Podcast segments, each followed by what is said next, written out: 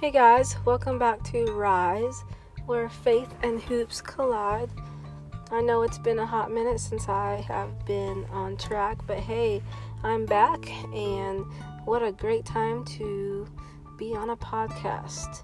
So, of course, the last few weeks have been pretty crazy with all of this uh, pandemic going on, and um, you know, medical professionals are doing their job, and you know, we're trying to do our part by staying safe and um, not spreading this virus.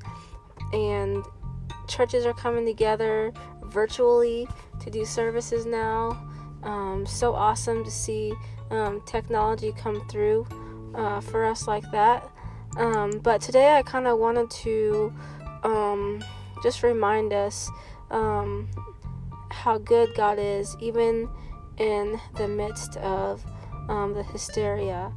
And I want to remind you that God is preparing us for what He has prepared for us in advance. Long ago, before we were even conceived, God knew who we were, who we would become, and what we would do to change the world for His for His kingdom. And if you feel abandoned, He hasn't forsaken you. And if you feel left out, He hasn't forgotten about you. And if you think that, you know, you're being tricked into something crazy, no, God's got your back. He's he's not about tricking people. He's about showing you and leading you um, through prayer in the midst of, of what feels like chaos sometimes. And you know, the Bible is full of his truths and he is a God that never, never fails and we can always lean on the fact that His word is truth. He, he cannot lie, He is perfect. And so, read the word, believe it, preach it, live it.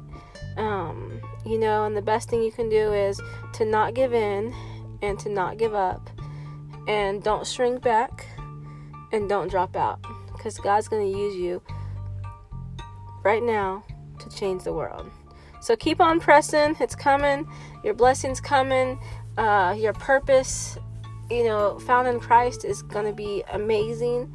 Um, keep being you. Don't change who you are. And uh, I hope you guys are blessed by this. And, um, you know, as I am sitting here thinking, um, there's a verse in uh, 1 Timothy 4.12, and it talks about, um, don't let anyone look down on you because you are young but set an example to the believers in your speech, in how you love, your faith, and your purity. And so, um, what a great reminder from Paul, you know, as he's writing that letter to Timothy, um, that it can speak to us, uh, all of us, even today. So, um, just be blessed, and I hope you have a great night, and I will see you next time. Thanks for tuning in.